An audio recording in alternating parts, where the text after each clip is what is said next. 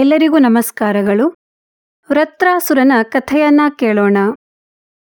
ಈತ ತ್ವಷ್ಟ್ರ ಪ್ರಜಾಪತಿ ಎಂಬ ಹೆಸರನ್ನು ಪಡೆದ ವಿಶ್ವಕರ್ಮನ ಮಗ.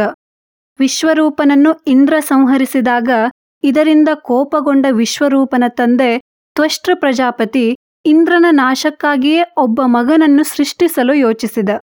ಅದಕ್ಕಾಗಿ ಹೋಮವನ್ನ ಮಾಡುತ್ತಾ ಇಂದ್ರನ ಶತ್ರು ವರ್ಧಿಸಲಿ ಎಂಬ ಅರ್ಥದ ಮಂತ್ರದಿಂದ ಆಹುತಿಯನ್ನು ನೀಡಿದ. ಆದರೆ ಮಂತ್ರದ ಸ್ವರವ್ಯತ್ಯಾಸದಿಂದ ಇಂದ್ರನಿಂದ ಕೊಲ್ಲಲ್ಪಡುವ ಮಗ ಹುಟ್ಟಲಿ ಎಂಬ ಅರ್ಥ ಮಂತ್ರಕ್ಕೆ ಬಂದಿತು.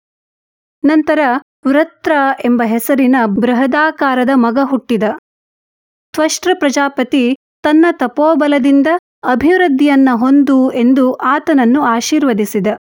ಹುಟ್ಟಿನಿಂದಲೇ ಇಂದ್ರದ್ವೇಷಿಯಾದ ವೃತ್ರ ಬೆಳೆದು ತನ್ನ ತಂದೆಯ ಇಚ್ಛೆಯಂತೆ ಇಂದ್ರನನ್ನು ಕೊಲ್ಲಲು ಸ್ವರ್ಗಕ್ಕೆ ದಂಡೆತ್ತಿ ಹೋದ. ಈತ ಇಂದ್ರನೊಂದಿಗೆ ಘೋರ ಯುದ್ಧವನ್ನ ಮಾಡಿ ಇಂದ್ರನನ್ನು ಹಿಡಿದು ಗುಹೆಯಂತಿರುವ ತನ್ನ ಬಾಯಿಯಲ್ಲಿ ಹಾಕಿಕೊಂಡು ನುಂಗಿದ.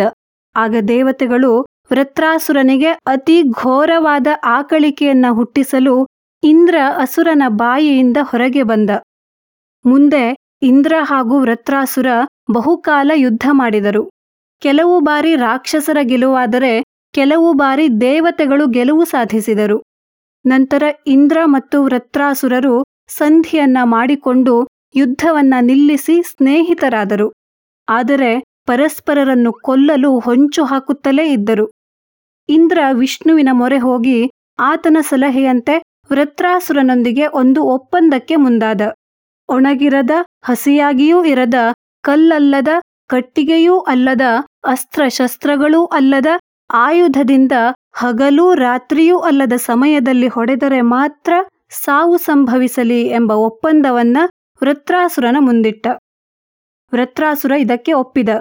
ಹೀಗೆ ಬಹಳ ಕಾಲ ಇಂದ್ರನಿಗೆ ವೃತ್ರನನ್ನು ಸಂಹರಿಸಲು ಅವಕಾಶ ಒದಗಿ ಬರಲಿಲ್ಲ. ನಂತರ ದಧೀಚಿ ಮಹರ್ಷಿಗಳ ಬೆನ್ನು ಮೂಳೆಯಿಂದ ತಯಾರಿಸಿದ ವಜ್ರಾಯುಧವನ್ನ ಇಂದ್ರ ಪಡೆದ. ಒಂದು ದಿನ ಸಾಯಂಕಾಲ ಇಂದ್ರ ಹಾಗೂ ವೃತ್ರರು ಸಮುದ್ರ ತೀರದಲ್ಲಿ ಸಂಚರಿಸುತ್ತಿದ್ದರು. ಆಗ ಇಂದ್ರ ತನ್ನ ಉದ್ದೇಶ ಸಫಲವಾಗುವ ಕಾಲ ಸಮೀಪಿಸಿತೆಂದು ಚಿಂತಿಸಿ ಮಹಾವಿಷ್ಣುವನ್ನ ಸ್ಮರಿಸಿ ಹಗಲೂ ರಾತ್ರಿಯೂ ಅಲ್ಲದ ಸಾಯಂಕಾಲದ ಸಮಯದಲ್ಲಿ ಒಣಗಿರದ ಹಸಿಯಾಗಿಯೂ ಇರದ ಮೃದುವೂ ಕಠಿಣವೂ ಅಲ್ಲದ ಸಮುದ್ರದ ನೊರೆಯನ್ನು ತನ್ನ ವಜ್ರಾಯುಧಕ್ಕೆ ಲೇಪಿಸಿ ಆಟಕ್ಕಾಗಿ ಎನ್ನುವಂತೆ ವೃತ್ರಾಸುರನಿಗೆ ಹೊಡೆದ. ವಿಷ್ಣುವಿನ ಸನ್ನಿಧಿಯಿಂದ ಬಲಗೊಂಡ ನೊರೆಯಿಂದ ವೃತ್ರಾಸುರ ನಾಶವಾದ. ಇದರಿಂದ ಇಂದ್ರನಿಗೆ ಬ್ರಹ್ಮಹತ್ಯ ದೋಷ ಪ್ರಾಪ್ತಿಯಾಯಿತು. ದೇವತೆಗಳು, ಮುನಿಗಳು ಒಟ್ಟುಗೂಡಿ ಪಾತಕವನ್ನು ಇಂದ್ರನ ದೇಹದಿಂದ ಹೊರಹಾಕಿದರು. ಪಾಪವನ್ನು ಧರಿಸಿದ ಭೂಭಾಗ ಕರುಷ ದೇಶವೆಂದು ಹೆಸರು ಪಡೆಯಿತು.